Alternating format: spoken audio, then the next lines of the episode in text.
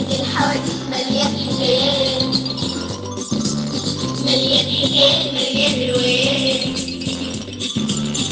حكايات ألفتها دينا زمان حكايات جديدة لسها تتقال بيت الحواديت بيت الحواديت بيت الحواديت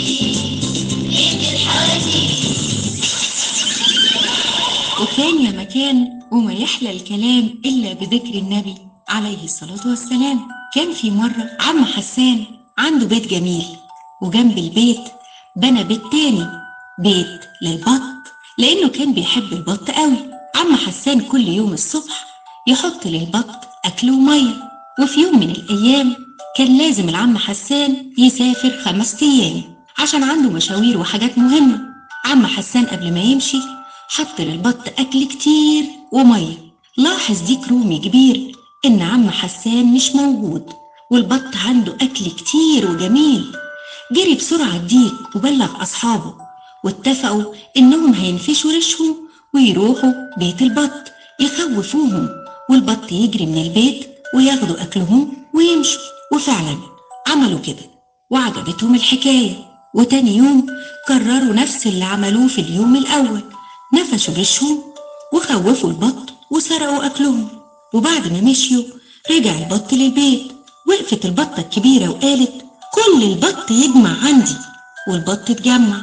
البطة الكبيرة قالت لهم مش هينفع كده. هما كل يوم هيجوا يسرقوا أكلنا. بطة صغيرة وقفت وقالت طب وإحنا هنعمل إيه؟ ده هما أقوى مننا. البطة الكبيرة قالت لها لازم نقاومهم وندافع بنفسنا. عن بيتنا وأكلنا. تاني يوم جد يوكي الرومي نافشين ريشهم كالعادة لكن لاحظوا إن البط ما خرجش من البيت وشكلهم مش خايفين منهم. البط راح فارد جناحاته وهجموا على الديوك الرومي وخلوهم يجروا خايفين منهم. وقدر البط لما اتحدوا مع بعض إنهم يحافظوا على بيتهم وعلى أكلهم. وعرفوا إن دايما في الاتحاد قوة وعمر ما حد هيقدر يغلبهم.